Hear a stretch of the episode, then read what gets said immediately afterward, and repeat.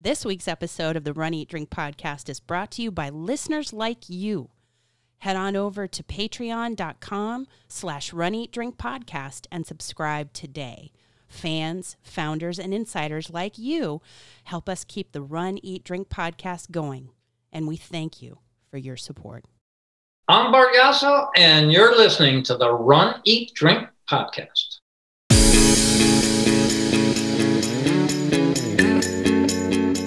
Welcome to the Run Eat Drink podcast. We feature destination races from across the country. And after the race, we take you on a tour of the best local food and beverage to celebrate. So whether you are an elite runner or a back of the packer like us, you'll know the best places to accomplish, explore, and indulge on your next runcation. Hey, welcome to episode 154 of the Run Eat Drink podcast. I'm your host, Amy. And I am your co host, Dana. Welcome, welcome to this extremely exciting show. You're beaming. I am. This only happens when we have extra special guests. She doesn't have this reaction just talking to me, just so you guys know. Well, I love you. But I am married to you. I have been fortunate enough to live with you every day in wedded bliss for over two decades. And and today we're talking to Bart Yasso. to Bart freaking Yasso. Yes. Come on. Yes. We got Bart Yasso. Yes. We've been we've been talking about this for quite a while, and I'm just as excited as you are. We are sharing his wisdom over not one, not two, but count them, three episodes. This is true. Amy's grinning ear to ear and just I could listen to it a million times over. He just is a natural storyteller, an inspiring storyteller, a motivator because he you'll hear about it in the interview how he got his start running anyway. yes. But yeah. we're not gonna we're not gonna give that away. And then you'll know what I mean. Yes. So we have an amazing interview coming up on this week's episode with the mayor of running, Bart. Yeah. But we are also talking about some healthy food options. We're keeping that trend going. Yes. Now, last week we were a bit indulgent for Valentine's Day and for the celebration of the Donna Marathon weekend virtual events. Again, you sometimes we gotta indulge. It's about balance. Yes. And I think this episode is a perfect example of balance when we come to the eat and drink portions of our show because from the Run Eat Drink podcast test kitchen, we have vegetarian Spanish bean soup. Yum. So good. It's one that uh, it's a recipe that I came up with in honor of a couple of our favorites that we've talked about on the show before. So we'll get into that And then we are celebrating as we record this show. February 22nd is National Margarita Day. I think it should be a holiday for everybody away from work to enjoy and indulge in this beverage. you were combining enjoy and indulge there just now, weren't you? And enjoy. and did you So, we have a original recipe that is a riff on a margarita that we got once on vacation. And our that experts have been painstakingly for several days perfecting this recipe. this recipe. Our researchers have been hard at work. We have had the Run Eat Drink podcast test kitchens working overtime Yes. for this week's episode. We have. And we're bringing you a killer pineapple jalapeno margarita Excellent. this week on the show. Yeah. Tell me, how are you feeling? Not only are you beaming from the fact that you Bart Yasso's on the show this week, you are also uh, coming off of another bout of therapy with Therabeast this morning. Kristen was very good to me this morning Yeah. because she's now incorporating football drills. Oh. Did she get the little speed ladder out for She- you to do? Oh boy. And I was so wobbly and uncoordinated. It was terrible. But it was new and exciting. Yeah. Keeps you it know? interesting. Keeps it interesting. I'm sure she was sitting there really trying very hard not to laugh her off. Amy self edited, so we wouldn't have to right there. Thank you for that. yeah. But Those drills will get better and faster as you go. she said this is so you can be more agile as you begin to run again and so that you so you could sidestep oh she said oh here's a stick you can avoid it Right. and i had just told her the massive story of the huge log on the anchorage run fest half marathon course That was a big stick. yeah and how it was there on the way out but then they had painstakingly removed it on the way in They did. Was- back into the finish that was a first for us, having to Yeah. climb over an obstacle and then coming back on the back portion of the out and back to find that they had chainsawed it up and gotten it out of the way. indeed But you mentioned the Anchorage Run Fest. i did That transitions us very nicely. It's a you're like a broadcast professional with that kind of a segue. trying. No, we have the support of our Runcation Nation and makes me feel more professional every day. Well, we were fortunate enough as professional podcasters who were traveling back when you could travel in 2019 to the Anchorage Run Fest. And Yes. that was my first half marathon post surgery. Indeed. I didn't run it. I, I had to walk, Walk the it. whole thing at, Yes. at the therapist's instruction. I can't believe you just persistently, you're not going to call her Kristen. One of our listeners, Josh, and was kind enough to give her own hashtag. That is true. And I think it was A very patron creative. of our show, as Yes. kind as he is, there it is. Brilliant. Just brilliant. And she lives up to the name. she it is a testament to how motivating she is Oh, she is. how incredible she is as a doctor to to get you back to where you want to be Oh, I, yeah, she's wonderful, Mm-hmm. but she's a beast. yeah And yeah, so Mm-hmm. That was my first ra- run. Yes. or race post surgery. and her instruction was to walk the whole thing I walked the whole thing. I but while it. we were there, we had the distinct honor and pleasure of listening to Bart Yasso. you can see when we were at the Anchorage Run Fest, you can see why they call him the mayor of running. He is a running icon.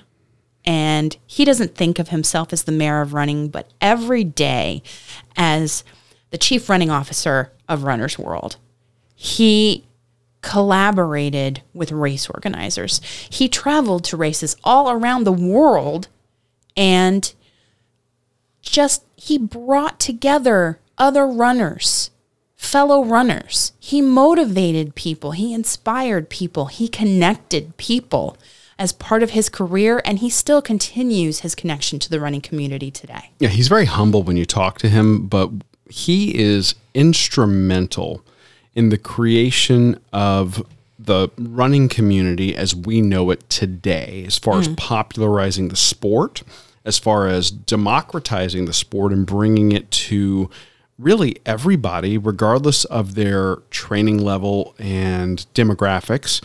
And he like you said, even though he's no longer the chief running, Running officer. officer. for Runner's World, he is still hard at work building community at running events and Yeah. traveling the world doing this. And it's just a, an incredible testament to an amazing career. And we were fortunate enough to get him for about 90 minutes. But we're going to show share with you guys just a portion of the interview today. Yes. So, as you would say, without further ado, the mayor of running, chief running officer of Runner's World until 2017, an icon, one of our running heroes, and one of the most inspiring runners to the running community, Bart freaking Yasso. I cannot tell you. I'm so excited, really, for Amy because she's sitting here beaming as Yes. we are about to introduce to you the guest on this week's episode of the Run Eat Drink podcast. And she's been teasing this across social media for days. Well, yes. My my palms are even sweaty right now just thinking about it because today we're joined by the mayor of running, if you will, the chief running officer at Runner's World up to 2017 when he retired, but I don't think this man retires. Editor in chief at Runner's World, Amby Burfoot, named the Yasso 800s after him. So now you know that we are so lucky and honored to be with Mr. Bart Yasso. Welcome to our show, sir. Oh, thank you, Amy and Dana. I'm happy to be here. Yay! We had the pleasure of meeting Bart almost two years ago at the yes. Anchorage Run Fest. It's been too long. Yeah. yes, it seems like. It does seem like a long time ago. Yes and and we we had the pleasure of hearing Bart talk yes. at, at, at, at pre-race event, and mm-hmm. then as we were heading into the finish line, we were so excited about that. That was so unexpected. Like we're coming into the the half marathon finish of the Anchorage Run Fest, and we who do we see running across the street but Bart Yasso, and he looked at us and he said, "Hey, you podcasters." I was so excited. I was like, hey, this finish is awesome. yeah, right there in downtown Anchorage, of all places. Beautiful. It's Beautiful. a small world. You never know who you're going to meet at, at, a, at, a, running event. I know. I know.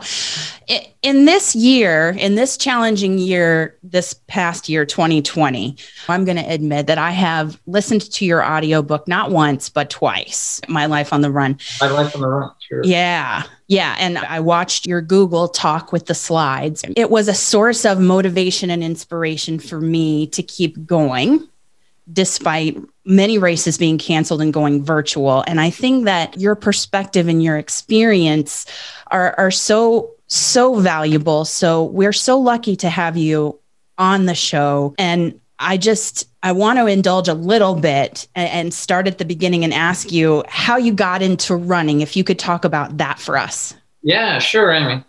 I've been at it, it's almost 44 years, which is crazy. It doesn't seem possible. But I always tell people I wish, I really wish I could have taken a selfie of myself when I went out for my first run back in 1977. But as you know, we didn't have selfies in 1977.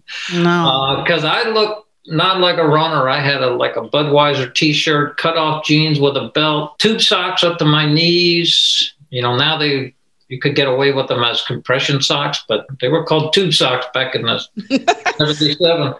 And uh, beat up pair of sneakers, I guess they were. They weren't running shoes. And I went out for that run, convinced I could run one mile, just about killed me to run one mile. And uh, but that started it all. I just I wanted a change in my life. I wanted to get in shape. I didn't think I was going to be a runner, like to run races, but I was going to be a mm-hmm. runner to get in shape. Ah start out running a mile because that's a distance that everyone's familiar with, cover one mile. And then one mile turns into two, and then three, and then running one day a week to running five days a week, just snowballed. And then my older brother George, who was like my father figure, he challenged me to a race. And I was like, dude, you can't beat me in a race. You can't be serious. And uh, so he challenged me to this 10 kilometer race. And God, he beat me in this race, out sprinting me at the end. And but that really lit the fire that I really wanted to be a runner and I liked the challenge of the sport. So I and my brother George was convinced that I could be a good runner. I wasn't convinced, but he was convinced. So I put my heart and soul into it and it turned out to be a, a lifelong commitment to, to this sport and ended up being my job. I ended up, you know, running all over the world, doing races on all seven continents, stuff you, you know, you just can't, I, even my wildest dreams, I could have never thought where running would take me. And that's why I always use my tagline, never limit where running can take you physically, geographically, emotionally, spiritually. It's a powerful sport. And I learned that at a pretty young age into my running, what it's done for me and turned a, made a career out of it. You said I hit the mayor of running. I've been called the mayor of running for like 20 years and I don't know where that even came from. But I still hear it when I go to events and, you know, do some TV interviews and stuff. They always introduce me as the mayor of running. Even though there is no such thing and I never ran for an office, but it's but it's a fun title and I love it. If people want to oh. call me the mayor of running, that's cool with me. It's an appointed position for you. There you go. but that's how, you know, it just started like that. And I ended up getting, getting yeah. Runner's World magazine in 87, worked there 31 years till I retired. And I did have the greatest job at Runner's World. It is, everybody wanted to be the chief running officer at Runner's World, but somehow I got it. And uh, you know, I look back to think that my work was a lot of my work was just to travel around the world and do races and connect with running communities at all corners of the of the world. It was it was pretty cool. Sounds like a good gig if you can get it. Yeah. Yeah, that's what I always said. If I were to write my job description, that really was what I did for a living. And I know that doesn't happen all the time. It's it's pretty rare, and it was an unusual yeah. job description too. Like, what is a chief running officer? And you know, it just seemed to what the 31 years I was at Runner's World, it just kept my job kept evolving to mostly to my personality is what I was always told, and they just gave me a long leash and said, "Go for mm. it." I I only retired, and I retired. My official retirement date was just three years ago. It was like January 15th or 16th. And I just did, I pushed it in the January. I could have retired in December. I was old enough to retire in December, but I was doing so many media interviews about retirement. I had no clue. Like I was so used to doing interviews about running, and now I'm doing all these interviews. I, was amazed at how many people contact me, and they, I said, "Why are you interviewing about my interviewing me about my retirement?" They said, "You had the greatest job in the world, and you loved your job. We want to we want to do a story about it." So, so I did interviews for a while, and then I thought, okay, I'm gonna I want to go to an event as my last work assignment at Runner's World. So I went to the Bermuda Marathon and, you know, second week in January and did the whole thing in Bermuda and then came home and walked out the door, cleaned up my office and I was, I was retired. But I, to be honest, I really retired uh, because of health reasons. It really wasn't. Yeah. It was getting hard to travel as much as I used to travel. 40 trips a year is, it's an arduous it used to be easy when I was younger, and of course, it was a lot easier when you know you just walked into the airport and oh yeah, get there 20 minutes before the flight takes off and jump on the plane and and as you know that stuff all changed and it was it travel just became harder and it was really hard with my health problems so i just yeah i was ready to retire i could retire and uh, but i never retired from running and i never retired from the running community and going to a few events. I do. Mm.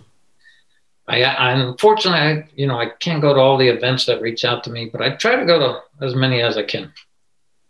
So now you just get to pick and choose yeah. the ones you really want to go to. Yes. Yeah, it is. You know, I wish I could go to all of them, but yeah. I'm just back in that mode of just wearing myself out on travel. So I really.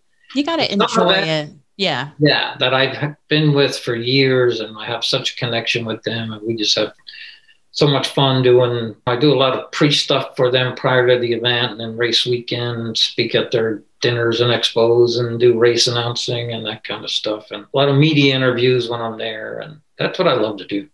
I had my running years, so I'm happy when I show up at a race and do a lot of festivities, race festivities, and things that the race really needs. What would you say your toughest assignment was at Runner's World? That's a really easy one. When I yeah? did Badwater 146 mile race in 1989, I was only yeah. only there two years, and I, will never forget. I was in this meeting, and we're, you know, we're all the whole staff was there, and we're all talking about this race, the Badwater 146, 146 miles in Death Valley in July, and and you know, nothing, nothing about that, that sounds good. Bart. yeah. Just just saying. And, and no one at no one at Runner's World really knew about this race, and that was the whole the whole meeting was about. Okay, there's this tough race, it's brutal, and nobody knows about it. So the race director convinced Runner's World that someone from the staff has to do the race, and I and we're in this meeting, and everyone in the meeting that said, "Oh, Bart will do it," and, uh, you know, it was like a unanimous vote that Bart's the one to do it. And I'm like, I thought, okay, uh, you know, I, here you go. Yeah, I'm not going to turn that into work assignment. So I was doing it. And that was like in February, and the race is in July. They back then they hosted it like the third Wednesday in July because statistical data showed that that was the hottest, hottest. day oh. of the year in Death Valley. So that if you're going to run a 146 mile race in Death Valley, that you got to have it on the hottest day. So it was like a Wednesday that it started. I said, yes, I'll do it. And then kind of forgot about it for like two months. And then an editor and one of our promotion people who were going to go with me on the trip, they said, hey, we're going to have a meeting about this and get serious. And I said, I should get serious about training for this thing too.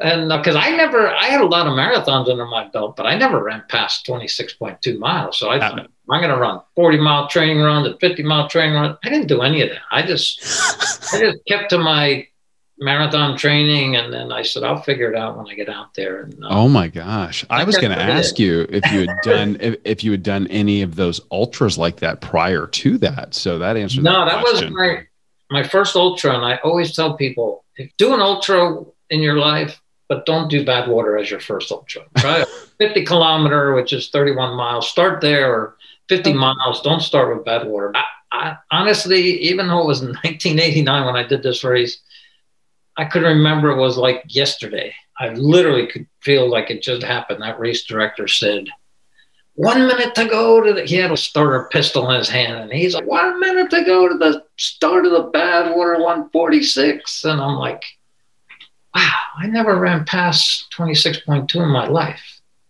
This race is literally 120 miles longer than I've ever run.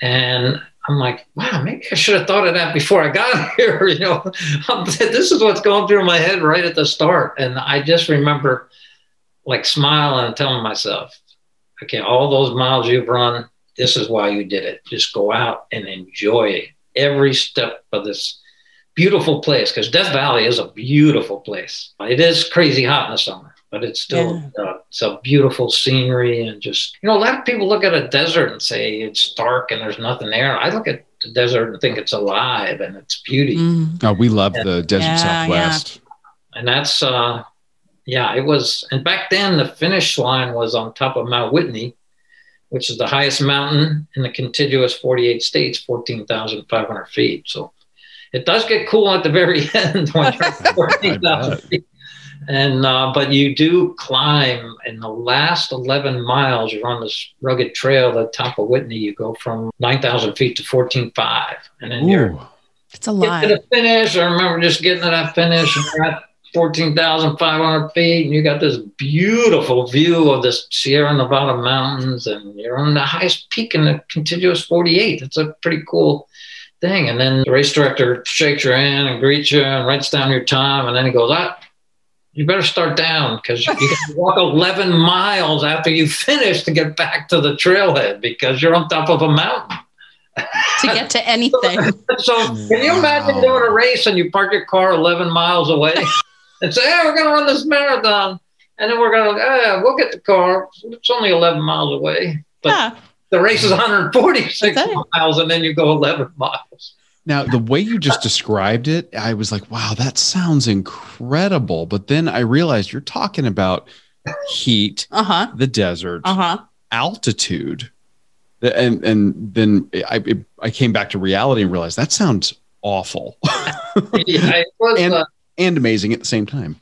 Yeah, it is really hot. I mean, there is no way around it. Is it? It is a dry heat mm-hmm. But it is scorching. The afternoons are really hot. It gets crazy. But just pace yourself. Make sure you're get taking your fluids. Everyone has to have a crew, and my you know mm-hmm. my thank God I had a great crew. They looked over me and made sure I didn't uh, kill myself. My crew. I always say, you know, I had the greatest crew. They took care of me. They did everything correctly except for one thing. When we arrived in Death Valley the day before the race, right about two o'clock in the afternoon. we parked the little RV that we had, and uh, my two colleagues, who are my crew, they get out of the RV, and I'm just laying in the back of the RV in the air conditioning, and I hear them out there, and they go. As soon as they open the door, like, oh my God, someone's going to die in this race. I know. Oh, no. no. That is and not what I you like, want to hear I from like your bang, I like bang on the side from the inside. I said, I can hear you guys. that's, that's, not that's not motivation. That's not yeah, encouragement. That's not like, oh, let's go to dinner before I die tomorrow. and they felt bad. They didn't mean it, that, you know, that way. But they, I mean, obviously they were kidding around. But they really, that was the first thought that went through their head when they stood in that heat, not even running a step, just standing there. Mm. wow. It was uh, mm. it was quite the quite the work experience, but it, you know what? It was the greatest thing that could have ever happened to me at Runner's World because after that they said, "This guy, we can like, he'll do anything." You can do anything after that. Work assignment nobody wants to do, just send it down to Bart's desk. He'll do it, and, and that was uh, but, some of the ways I ended up traveling all over the world because no one else wanted to go there. Well, I hope after well, that, after getting voluntold for that yeah. assignment, that they they cut you some slack for like, a little while. Maybe they let you pick uh, pick one you wanted to go to.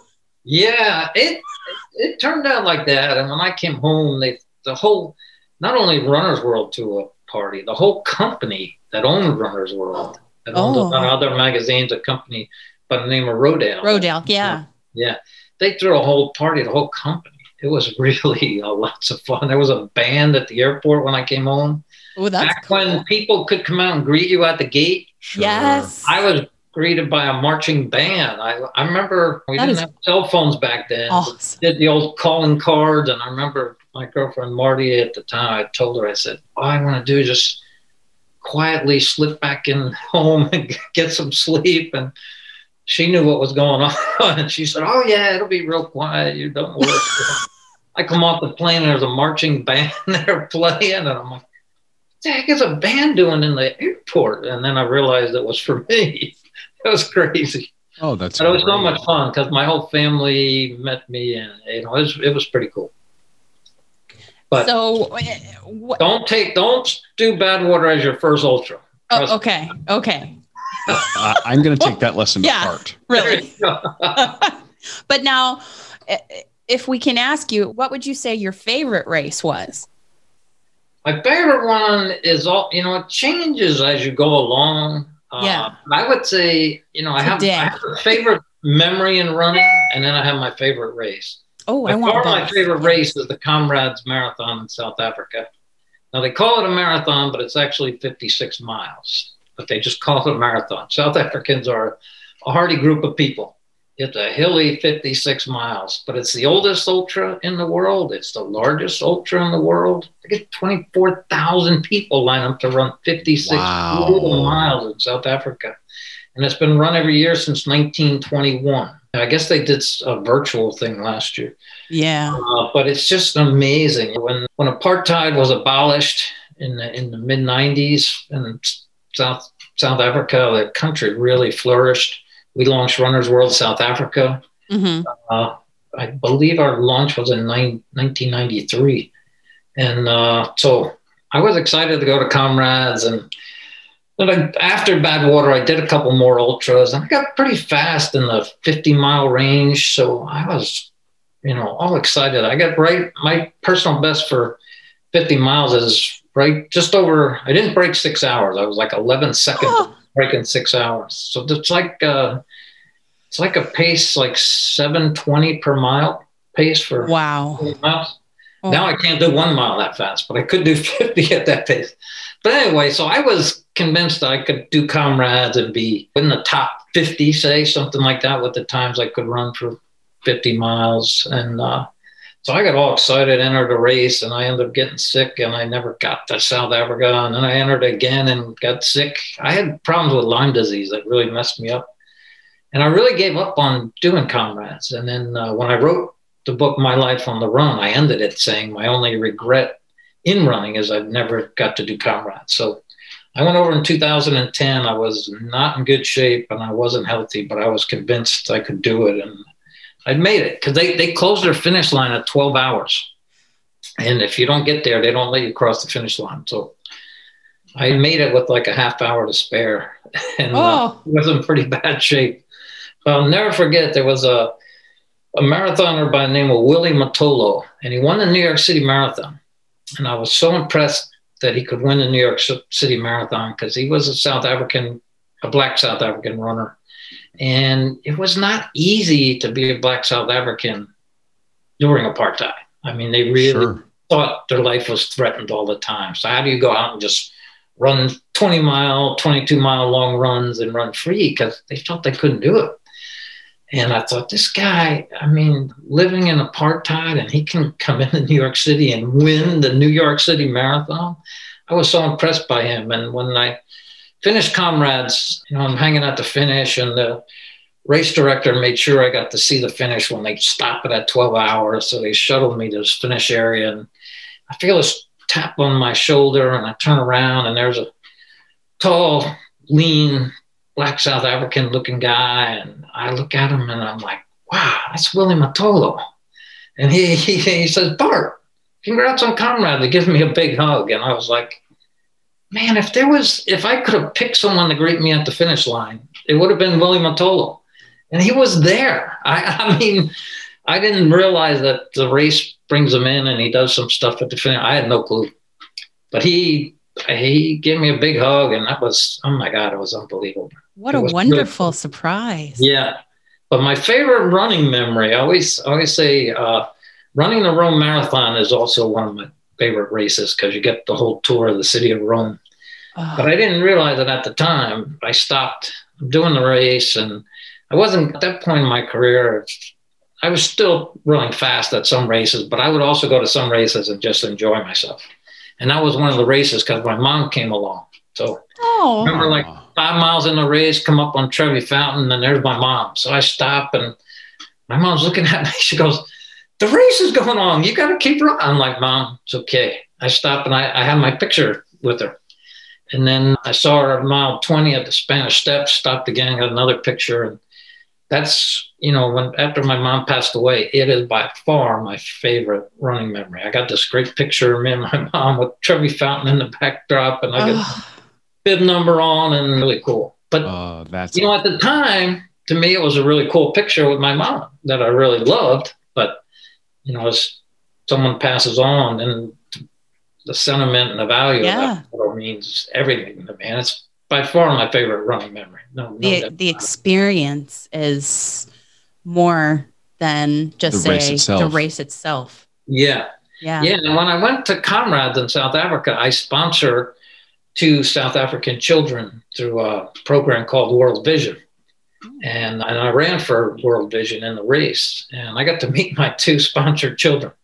You know, you always get these pictures of them, and they send you these little notes that the you know somebody works with them to write you a nice thank you note for sponsoring them. And, uh, but I actually got to meet these two kids. It was unbelievable. And then World Vision had the kids out on the course, and I came along at like mile four. They were at like mile forty, you know coming along all sweated and beat up and that all of a sudden I see this kid running towards me and I realize it's my sponsor child gives me a big hug and then I run a little bit more and then there's my other sponsor child he gives me a big hug it was really cool that's the stuff that you know in the end when you do this stuff as long as I've done it and you look back that's the stuff that's memorable I was fortunate enough to win races at one point in my career but it it it's not my favorite memories. It's not what means the most to me. It's really the connections with people and things like that. that you know, it's priceless to meet your sponsored children along, a, along a, the Comrades Marathon course. It was unbelievable. Oh, I can only imagine. Yeah. It's pretty cool stuff. I didn't say to my mom, go to Trevi Fountain and go to the Spanish Steps. She just she just did it. Yeah, yeah, she was a great spot to get a photo, and uh, it was pretty cool. And it was a big trip for my mom because she's very, she was devout Catholic, and she got to oh. Go to the Vatican and hang out with the Pope, do an audience with the Pope. It was a big group that got to do an audience with the Pope, but she, uh, it was cool, and I made sure she flew Air France because then the, she stopped in Paris and she went to Notre Dame and went to a mass there and then oh. went to the Vatican. So she was like, it was life changing trip for her. Oh, it sounds like it. Yeah, she passed away about seven years later, but oh. she talked about it all, all every time. She every time I would get together with her, she would talk about that trip. Experiences, hanging out priceless. with the Pope, or yeah, yeah. She always called it like hanging out with the Pope. Hanging out with the Pope.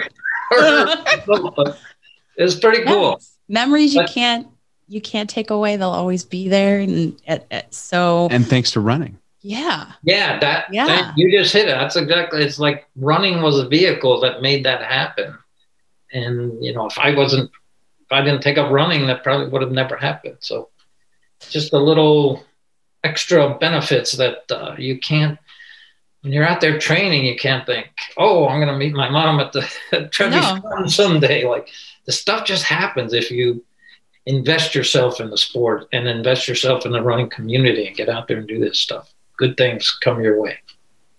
What would you say to somebody who is who's out there and who is a, a lot of the people who are a, a, part of our community. They're like, we're thinking about getting into running and we're not sure that we can do it. What would be your advice for somebody who wants to start running for the first time?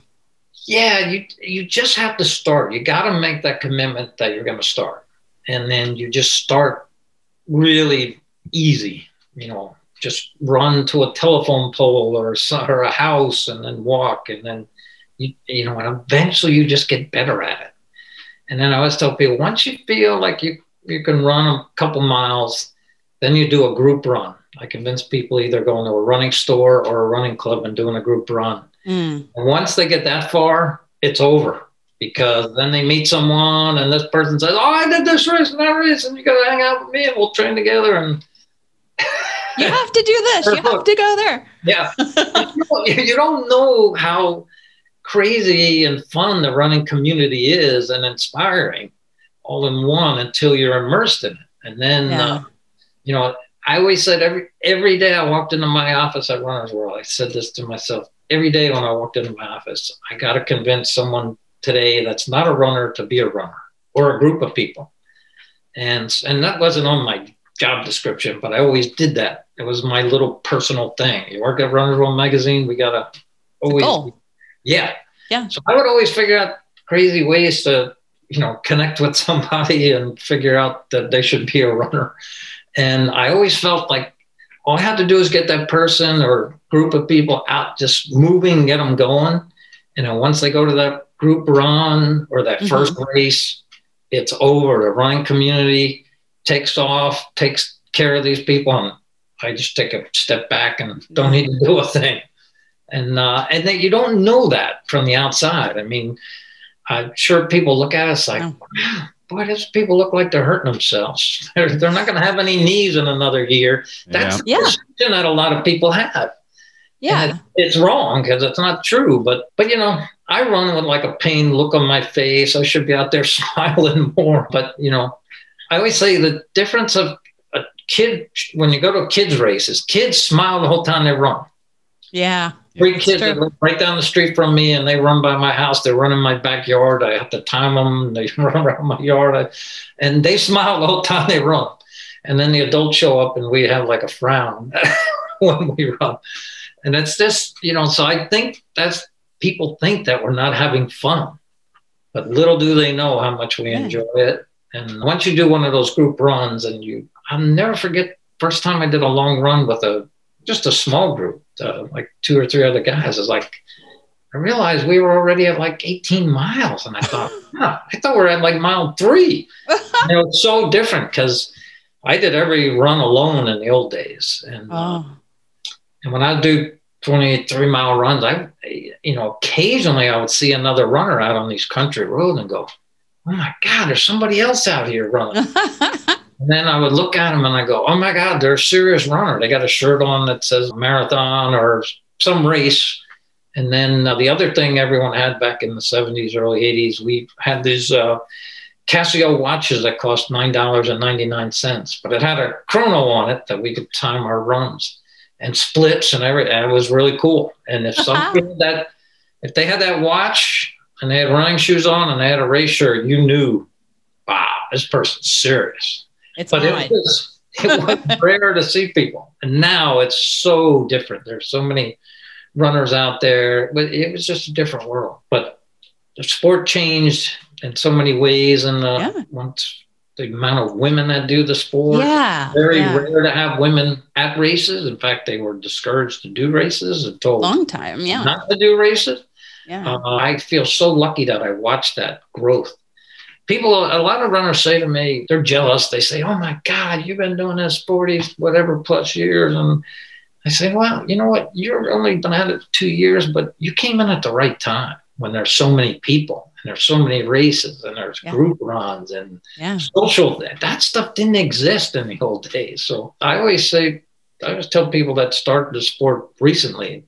I'm jealous of them because they came in at a really good time when the sport is really flourishing, except obviously for the pandemic. But outside of that, the sport really has taken off and it's gotten so much more inclusive and mm. uh, it's really been a real joy to, to physically witness that.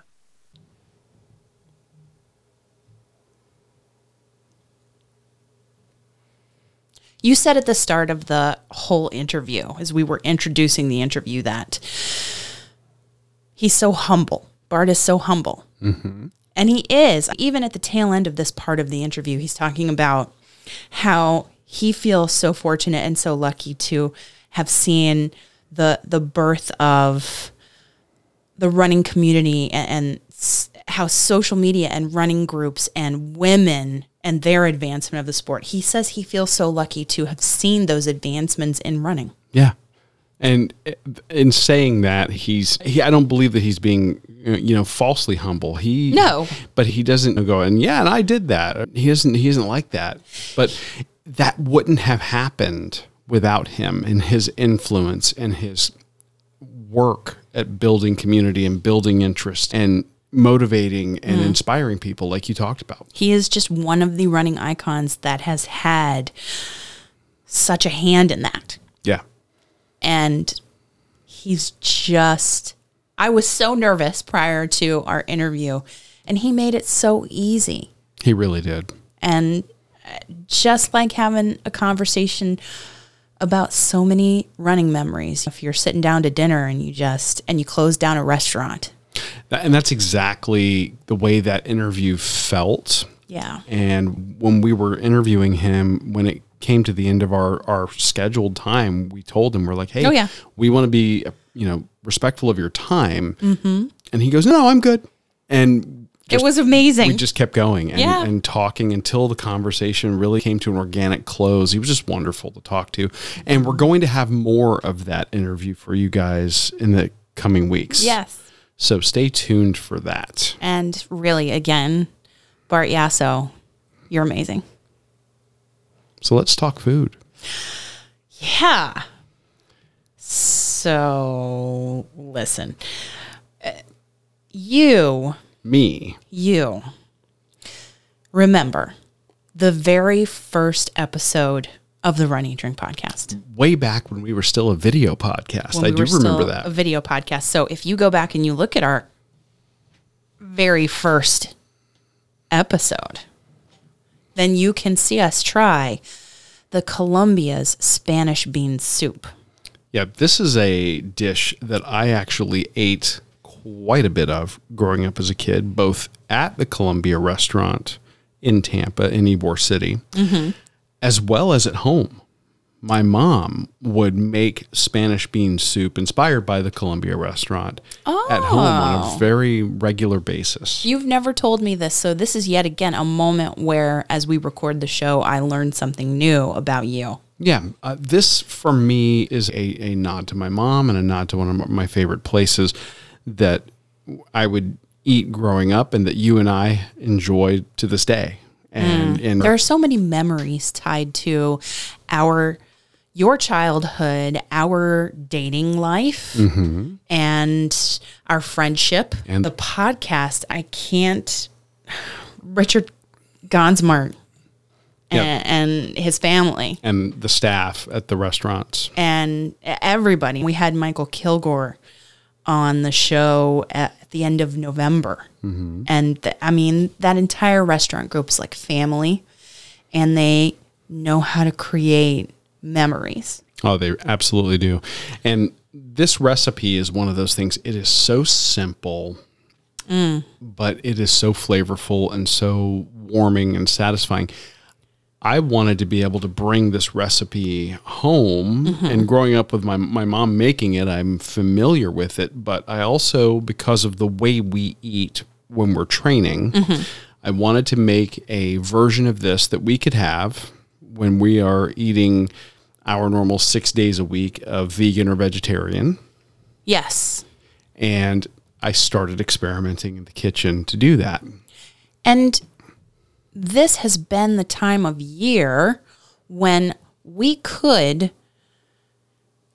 experience things like we had the vegetarian vegan chili a few weeks ago mm-hmm. in our recipe on the show. And this cooler weather that we've had over this last weekend uh, it makes me happy. She loves the bell. Now he's taking the bell away. so, yes, yeah, okay. we, we were okay. fortunate enough down here in Florida. We had cooler weather. weather. We didn't have cold weather like friends of ours across the country. There have been a select few days this winter season where Florida has decided to participate in winter. Just a little bit. Just a tad, not as much as some of our friends up north. And I, I can tell you that our hearts and our thoughts are with the people in Texas right oh, now. Absolutely and hoping for them to get through that difficult time that, that we can perfectly well relate to when it comes to hurricanes and tornadoes hitting our area and being without power for yeah. days at yeah. a time. Yeah. So the the harsh weather that everybody is experiencing, we got only a minute degree of that yeah, just enough to to cool things off down here. But that cooler weather in Florida mm-hmm. gives us excuses to not only go to the closet and get out the maybe the one piece of winter wear you held on to when you moved down here, right? But also to get out the recipe book and start going for things like soups and stews and mm-hmm. chilies. Exactly.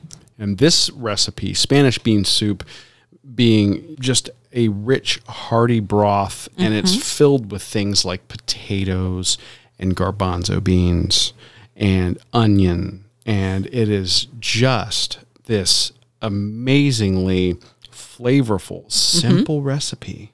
And I would say the version at the restaurant has chorizo. The version at the restaurant has chorizo. Ours. Some some places also will do some pork butt or pork shoulder. Oh yes. Ours does not. Ours is what we share with you in the show notes this week and, and what we're talking about now these are all the elements to create the the vegan vegetarian version and it becomes so flavorful because yeah. of the warming spices that you use. The real secret to this is giving it a nice base of flavor. The recipe that is in the show notes mm-hmm. is the one that we made here at home. Mm-hmm. This can all be done in a slow cooker. It can be done in an instant pot. You could do this in a regular, like just a regular pot or Dutch oven on the stove as well. Depending on what you have in the house. Yeah, but you're talking about a very simple base of beans. Mm-hmm. And for our purposes, we use dry garbanzo beans. Because we want to limit sodium we're limiting sodium mm-hmm. and also they're very inexpensive. Oh and yeah. you have That's true. a pressure cooker, that is a great way to save some money because you're talking a fraction of the cost for dry beans and you can go from dry beans to ready to eat in an hour. It's awesome. Which is not normally if you're cooking through traditional methods, you're going to have to soak those overnight. But you can still do it. Oh, you can yeah. still do it on the stovetop if you soak them overnight and then and you can let it go on the stove top and create that that slow cook. Oh yeah, flavor. Absolutely. This is a the recipe combines things like diced white potatoes, which give you this, this great heartiness. You have mm-hmm. the dry garbanzo beans, which when they cook, they have this almost meaty texture. And garbanzos are so versatile. We use them all the time. Yeah. We make hummus all the time. We've done falafel, like baked falafel before. They're very filling in whatever configuration we have ever used them. And if you are doing, like, say, a meatless Monday, or if you're eating vegetarian, vegan, they're an, a fantastic protein source. Mm-hmm. So that's so a boom, great option for you right yeah, there. We were just talking about that in the coffee chat this morning. Greg in Orlando that we follow on uh, Instagram. Mm-hmm. He posts he has another account vegan at the parks. Yeah. And he posts all sorts of vegan options from the parks and from area restaurants in orlando. Oh i can't wait to hook up with him and yeah. and, and talk some vegan options for people doing the vacation up there. Yeah i mentioned that we had this recipe and he says hey if as long as it's a good protein source yeah. Yeah. I'm in well, so you, what's giving you the real the meat and potatoes, quote unquote, without the meat is the garbanzo beans and the potatoes. Mm-hmm. But what's giving you a lot of the flavors, the broth that you're creating, and you're doing that with diced white onion, diced mm. carrot, diced celery, diced jalapeno, and this is where you get all the control. Oh, in terms of what you put. In terms of what you put in, we've got the recipe in the show notes, but you can choose to leave your seeds and, and the membrane inside of that pepper in or for a little not. more spice or not. Or you could totally switch out the jalapeno for a bell pepper. Yeah. You know? Absolutely. Yeah. that, that is totally up to you. But then you're also adding in the two ingredients that are really the secret sauce here mm. the diced minced or minced fresh garlic, mm-hmm. which, even if you're making a recipe that's a recipe for how to cook one clove of garlic, you need, you need more than more. one. More you than always one. need more. Yes. But the secret ingredient, which closely replicates the flavor of the chorizo, mm. is smoked paprika. This is something. Yeah you if you don't have it in your pantry, get it because it's different from regular paprika. Totally different. Yeah, and you don't want to accidentally swap the two. It's in, in any recipe. It's a warmer flavor. Yeah. Than the it's a little bit of more of a bite when it comes to the paprika that's but not smoked. But it's like, not hot. No. A lot of people confuse this for hot paprika or sweet paprika. Mm. And those are, you got hot, sweet, and smoked. And the three of those are totally different other than their color. Yeah. They're all red. Mm-hmm. So you just have to pay attention to the packaging that you're getting. Exactly. So you get the smoked paprika. But I also think that warm quality in the broth is also brought to you by the liquid aminos that you use. And I we use the liquid aminos, and you can get several varieties uh, at your local store. Again, if you are not a person that keeps liquid aminos in the house, this is where your salt would come into play, or soy sauce. That it's either or. Right. We don't add salt, so we add liquid aminos. That gives us a little salty hit, mm-hmm. and but keeps the sodium down. Yeah. And then I did something a little different. I would say before you talk about what's a little different, you used water in terms of the liquid. I did, and this is a you could go either way. It just depends on what you want to do. Yeah. If you're wanting yeah. to do a richer broth, mm-hmm you were going to suggest the another secret. You were wanting to do a richer broth, but still staying in the whole low sodium and low and and vegan vegetarian realm. Yes, then you can use low sodium vegetable broth. Oh yeah, which we have in the pantry. And mm-hmm. truth be told, when I was making this batch, I just forgot that we had it in the pantry. but it's still flavorful either way. Mm-hmm. Just side note. But you could also, if you were planning on adding legit chorizo or some other meat, like ham, like you said, then you could use chicken or beef stock. I was going to say, I would actually do, if I were going to do this as a non vegetarian or vegan option, I would go ahead and do chicken broth as the base for the liquid and I would add in either um, diced pork shoulder mm. or pork butt, and then also a couple of links of chorizo sliced. Yeah, and throw that in. But you could totally do that. Now you're basically getting to the direct analog of either the Columbia's Spanish mm-hmm. bean soup, yeah, or you're getting very close to the soup from one of our favorites up in Orlando. We haven't even covered on the show yet. Yeah, Cafe Tu Tu Tango has so a great. soup there, or they, I believe that. It, I hope they still do. They still do. It's called Sopa? the Sopa de Leon. De Leon. Which is a Spanish bean soup with pork. I have become I tried with the accent, it didn't work. Okay, but still, that place we need to get up there and we need to cover that. I agree for the show because there are many amazing dishes there, and that is just one of them. Yes, mm. but then I went a different direction, and I wanted to add something else to give it a little more hardiness, a little something else, and that was chopped kale. Uh, I added in chopped kale in this recipe and gave us a little green element in, mm. into the, the, the bean soup. It, it's so hearty, you could call it a stew almost. You could. And it also depends on, it would become more stew like if. We were talking about white potatoes, mm-hmm. but if you used Yukon Golds, then they might disintegrate a little bit more into the broth. Yes. And create a heartier broth, Agreed. like a like it makes it becomes become a stew. Yeah. We made this. It takes about an hour in a pressure cooker. Yeah. Hour and twenty minutes. Actually, about an hour and twenty minutes total and it is just an amazingly flavorful dish. It's super filling. We had it tonight before recording. Yeah. As a matter of fact. So good. And uh, I, I think that this is a fantastic nod to two restaurants that we love mm-hmm. and try to frequent as often as we can. We have talked about the Columbia on several episodes, but if you want to see the Spanish bean soup, go back to our very first episode. Yes. You can have a good laugh at me. Pull it up in, in a podcatcher that will play video mm-hmm. because that's a video episode. Or you could still get it over on our YouTube channel. Or right on our website. Or right on our website. Yeah. And just see that video and so you can actually see the Spanish bean soup from the Columbia. And theirs is not vegetarian, by the way. No so that you can see. I think it's good that we have our recipe in the show notes. And then we also have the example of the hearty meat version. Yes. Not vegetarian version. Now, as somebody who's eaten both, as a visual, what yeah. do you think? Is it a pretty good uh, approximation? It's that the broth is warm. It feels like home. Either one. I love them both.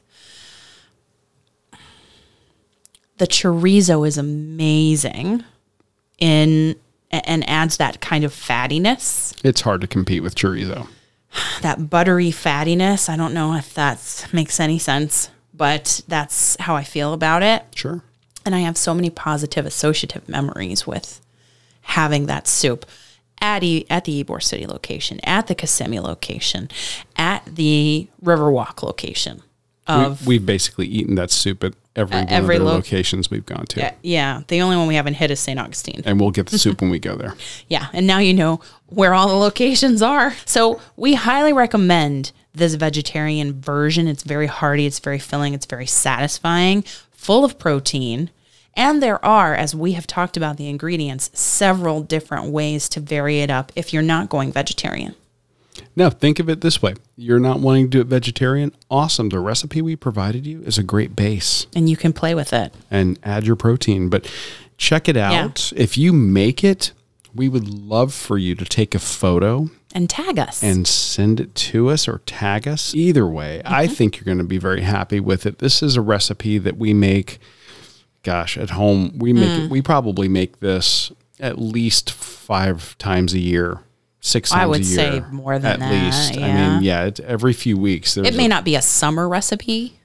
No, so but much. It, but it, we've gone through a, a few crock pots or instant pots full of this already. Yeah. So, so, we're fans. We hope that you're going to be fans as well. And the directions are super easy and also in the show notes.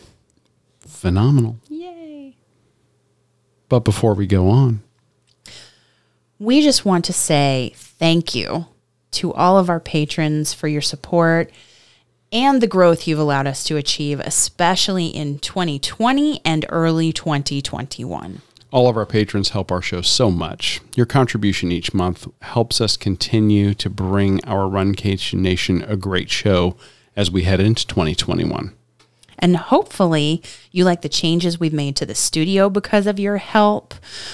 We've been able to keep bringing you the show despite the challenges of being a runcation podcast and so many live races going virtual. yeah, and not being able to travel. Being canceled and not being able to travel. So we are so grateful to all of you who are already patrons, those who have upgraded their pledges recently, and at patreon.com slash Run Eat Drink podcast we have three different levels we have $2 $5 and $10 level and they all have their own special perks that we continue to expand upon in 2021 patrons get special thank you messages from us plus bonus audio podcasts that'll be coming up later in 2021 Insiders get a look behind the scenes, get access to video footage of special interviews, maybe like the one we had today. Oh. Cooking demos from the Run Eat Drink Podcast Test Kitchen and exclusive tastings of our favorite foods and beverages that we might not have had time to cover on the show. Bonus! In fact, one of the perks for all of our patrons is that we also give you a special birthday shout out. Kristen Cineviva Iovine, fan of our show, just celebrated her birthday this past Saturday. Indeed. We don't say how many. We just honor and celebrate your birthday on Yeah. our episode and social media. Happy birthday, Kristen. Happy birthday, Kristen. We share your love of running, Disney, and coffee. We hope you had a great one. And And as as Dana says, 21 looks good on you. absolutely, I was going to say, if you're listening, know that we're still celebrating your birthday. That's right. We hope it was a great one. And listen, if you guys, if you're not a patron already, we hope you'll visit patreon.com slash run eat drink podcast, learn more and become a patron today. And as always, our show will be free. And we thank all of you for your support of the Run Eat Drink podcast. Let's talk drinks. Oh, yes. She told me that there was a holiday coming up, and I'm like, what's the holiday? Well, I mean, okay, so There's a national day for everything. it's a it's a national day. It's not really a holiday because nobody really had the day off for it, but they should. unless they strategically planned to have the day off and requested it or were just happened to be off, then you could celebrate National Margarita Day, which is February 22nd. So as of this recording, we are well, we're recording on that day. We are. So, And we decided that we were going to do an homage or an homage. We- we're going to pay tribute to Yeah. some amazing margaritas that we've had in the past. And I think that we've talked margaritas on the show. Oh, speaking of Disney, because this past weekend would have been the Princess Half Marathon weekend, and we saw many of our patrons, friends, and supporters of the show, members of the Runcation Nation, achieving their virtuals, ah. Their challenges 19.3, Awesome. 13.1, 3.1. 6.2, all the things, Yeah. all the miles, 5K, 10K, half, mm-hmm. challenge, whatever. You know what I'm saying to you. Congratulations to you all. You made us think about episode 26 when we had the Rose Margarita in Mexico. And that was actually at the Flower and Garden I was just to say, to be clear, the Mexico Pavilion at the Epcot Food and Wine or Flower and Garden? Flower and Garden. Flower and Garden. Flower and Garden, yes. So I just, those are the two, what, most successful or longest running? Well, I don't want to say most successful because Festival of the Arts, we really haven't experienced. and it seems to be really picking up in terms of popularity. And just beautiful. but those two festivals are very big draws. People love them. Mm. Yeah. And I We love 'em. I really don't think we have talked about it. We didn't talk about it on the episode proper, but when it comes to Poppy's Mexican restaurant in Lexington, Kentucky, we talked about the food from there in episode 56. We had a quick bite that was an interview with Marcos Valdez, who is the owner. Yes, The margarita there. was killer. It was the one that yesterday I used, or today, the 22nd, or if you're hearing this on Tuesday, yesterday. I can't keep the day straight. You know what I mean. Recording, time shifting, it's difficult. It's- it's like time travel. It is. Uh, uh, Today's post for National Margarita Day shows you toasting with a Poppy's margarita. Yeah, and honestly, I'm not normally a margarita guy. No, you don't like the sweeter. You've never been a dessert guy, and you always talked about that on the show. Yeah, but Poppy's, I tasted it and I was like, "Oh yeah, I'll have one of these." And Yum, yum, yeah, yum. the margarita was phenomenal, and Marcos was just an amazing guy to talk to, Mm-hmm. and I cannot wait to get back there. Me too. So I hear that Run the Bluegrass is actually happening live at the end of March. I'm just saying to you. if you get cleared for that much hill work between now and the end think of. March, Probably not, but I'm just saying it as a tip for some people because we're looking at you, the Will Run For podcast. We know one of your hosts has it on the bucket list. it Yeah. is it is quite the race. It's the prettiest half marathon in the country. Also the hilliest. or one of the hilliest. And nearby sure. Poppy's. Yes. So external motivator. So, taking some of the motivation from margaritas we've had in the past, we decided mm. to do another Inspiring. fantastic recipe for you guys that that we perfected over many hours in the Run Eat Drink podcast test kitchens. Yes, our researchers were hard at work. Hard at work. All weekend long perfecting the recipe. And the inspiration actually comes mostly all of these margaritas that we've had gave us a great some great inspiration in terms of the proportions, but the oh, yeah. actual flavor profile came from a bar at Coronado Springs Resort in Walt Disney World that served a chipotle pineapple, pineapple, margarita. Yes, we looked everywhere for that mix. I it, I could not at the time get my hands on that chipotle syrup, and I to this day it just kills me that I can't. I, I think the company that made it at the time has stopped making it. You think so? I think so because mm. I don't see any listings of it. Disappointing. Because I actually talked to the bartender to get you know info on that one. So I, I didn't the bartender actually show you the showed me the bottle, the bottle yeah. of the mix. Yeah, yeah. So I ended up I wanted to do something that was a nod to that. Mm. So we ended up going with a pineapple jalapeno margarita here at home, and we mm-hmm. did a lot of refining and we did some things that were a little bit bespoke, a little bit bespoke, pur- purpose made for this cocktail. Oh. And when you look at the recipe, which is in the show notes, it is. And if you're listening, we also on the social media post in Facebook in our show notes there, you're going to be able to see the recipe. We actually take the time to make our very own jalapeno simple syrup. Yes, we do. Which imparts great sweetness and what you thought was just a really interesting twist to it. I thought because you had left the veins, the ribs of the pepper, the all of the seeds, mm-hmm. everything. I did. Yeah, washed I got dangerous. It, washed it, chopped it, just kept it in that simple syrup s- steeping. I thought we were going to have spice. Yeah. Really, we just had the waxy flavor of the jalapeno. Yeah what would happen if we had used chipotles? Is that am I saying that right? Yeah, well, you could get dried chipotles and and maybe do it that way. But uh, would you get the heat? What if you might, depending on the pepper? I guess. The one thing about peppers, and we've had this even in cooking at home. Forget mm. forget drinks for a second. We'll make yeah. tacos some nights. Yeah. And some nights we'll we'll live dangerously and just do sliced jalapeno and we won't deseed. Mm-hmm. And some nights you get one and you're like, eh, it's like a bell pepper, not much to it. And yeah. then other nights you get one and it hello, it wanted to be a habanero when it grew up. Mm-hmm.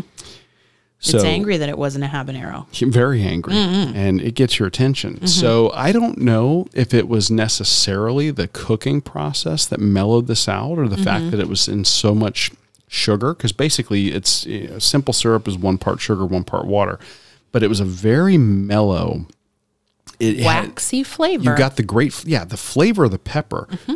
but the heat from this drink, even with the muddling of the jalapeno, with the seeds and the ribs, still wasn't blowing doors off, and we weren't trying for that.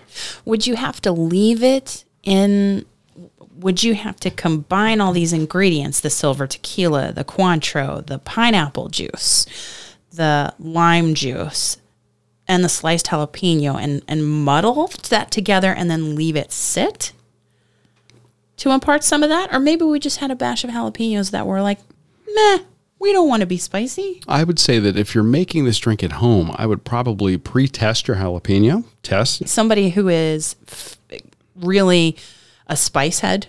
maybe try it. Let you know if this is a real hot pepper. yeah, yeah. So or, mm, yeah. Here's the thing: if you want to make this and you're just really scared of it, you can always leave the jalapeno out. Yeah, we were just trying to balance. There's the pineapple juice, and the pineapple juice is really sweet. Yes. And the jalapeno, it's like a yin and a yang of the drink. Yeah, this drink does a great job. The silver tequila is nice and smooth. Mm-hmm. I, I and then, and again that will vary depending on which brand you choose. For our purposes, we were using Milagro mm-hmm. here at home, but, yeah, but whatever your several, favorite silver yeah. tequila for mixing, whatever is. you choose. A little bit of Cointreau, which gives you the orange flavor, and mm-hmm. that citrus mm-hmm. offsets the pineapple a little bit. They yeah. play well together, but the lime juice is actually probably one of the most important ingredients in this. I would say yes because it cuts through the sweetness of the pineapple juice. Yep. And it's it's like the salt and pepper of this cocktail. That's a perfect way to put it. Yeah. So tequila, Cointreau, pineapple juice, lime juice, sliced fresh jalapenos for muddling, and the jalapeno simple syrup. And yeah, now voila. This is a very easy recipe. You can get as adventurous as you'd like. Mm-hmm when you make it as directed, you end up with this wonderfully balanced margarita that I don't think does much more than just give you a little tingle on your lips. Yeah, it's not bad. And a little gradual warming in your mouth without blowing your doors off. And could you do a rim? We didn't talk about doing any kind of salt rim or spiced salt rim, but could you do that? Sure, you could. Oh yeah, and and I played with that a little bit. I I don't know that you have to, and I would say do what you like. If you mm-hmm. like a salt rim, go for it because again, you're still that would add another element of the tradition to the beverage, mm-hmm. of course. Yeah. And that saltiness combined with the sweetness and the tartness. Mm-hmm that I think would be a great a You're great hitting all the different notes. Balance this cocktail so, out. Yeah. You could also do something like a Tajín spice. Oh, I love that. We've seen that a lot from a local taco truck, Death by Taco. As a spice on food, we've also mm-hmm. seen it used at La Cava del Tequila in Epcot. Disney, yes, at Epcot, yes. And we've also seen it at, what is that, Inner Space Brewing? in Huntsville, Alabama? Yes. Yeah, because they had chips and queso with that seasoning. Yep. As you're having your flights of beer and things like that. So, so that would give you a tart, spicy, salty option mm-hmm. to rim your glass with as well. Yes. So there's some great things for you guys to play with with this drink. The recipe, as written, will not blow your doors off. Yes. Have no fear. You know, give it a try. really here. It's just levels of flavor. Yeah, that's our goal because mm-hmm. we know not everybody's a, a chili head. I am. You can. I think this recipe is very flexible. Yes. You could do it, or you could. You would you have me make it again? I would. Yes. And I think we could play with a different batch of jalapeno, or we could step it up. Oh. And we could try maybe habaneros in the simple syrup and see if it's just the process of making the simple syrup or it's the pepper itself or there are, there's more homework from the for the run eat drink podcast test kitchen chef. Oh. Okay. Which is Dana. so the secret's out. Craft services chef technical support. He does it all. This podcast wouldn't exist without him oh, or let's not go that far. All the members of our Runcation Nation that support us. Absolutely. So So try that recipe. Let us know what you think. The, we think it looks and tastes fantastic. If you make it, take a photo, tag us, email Yay. it to us at info at runeatdrink.net and show us your concoctions from your own yeah. test kitchen. You could even send us a little memo, a little voice memo from your phone. Yes. And you could attach it to that email, info at runeatdrink.net. And then you could just become Run Eat Drink Podcast famous. I love it. Mm-hmm. So next week we are going to have more from Bart Yasso. So stay tuned for that. Yay! He has a wealth of advice and stories and wisdom from his experience, and that is yet to come. This week, we would really appreciate it if you would head on over to Apple Podcasts and give us a rating and review. It's reviews like yours and like the ones that we have recently received that help us get discovered in the podcast community. This, we think we know who it is, but the nicknames f- that are posted with the reviews don't reveal who they are exactly. But this the the title of this one is like listening to friends. Amy and Dana are wonderful, very real people and very relatable. Every podcast feels like I'm sitting down with friends. I hope our paths cross in real world, in the real world someday. Until then, their podcasts, YouTube, Instagram, and Facebook feeds will have to do. I love that. That it's is fantastic. So sweet. So, whoever and that's you, from Cubs fan New Jersey or Cubs fan NJ. So, whoever you are, thank you. Although we think we know who it is, we just want to say thank you. And if you haven't already, head over there, give us a rating and review. It does help us get discovered because the algorithm mm. needs recent reviews and yes. all that. So you're really helping us out. Please consider doing so. And we cannot thank you enough if you head over and give us that rating and review. That would be awesome. That's going to do it for another episode of the Run Eat Drink Podcast. We thank you for joining us on your long run, your commute to work, around the house, wherever you are. I'm your host, Amy. And I'm your co host, Dana. Stay safe Stay well, and we will accomplish, explore, and indulge with you really soon. Thanks for listening to this week's episode of the Run, Eat, Drink podcast. We're having another great year thanks to your support. Don't forget to follow us on Facebook and Instagram. We're at Run, Eat, Drink Podcast. And on Twitter, we're Run, Eat, Drink Pod. You can also give us a call at 941 677 2733 or send us an email at info at runeatdrink.net. Visit our website at runeatdrink.net and click on the subscribe link so you don't miss a minute. Find out how you can support the show at patreon.com slash run, eat, drink podcast. Accomplish, explore, and indulge right along with us. We'll talk to you next time.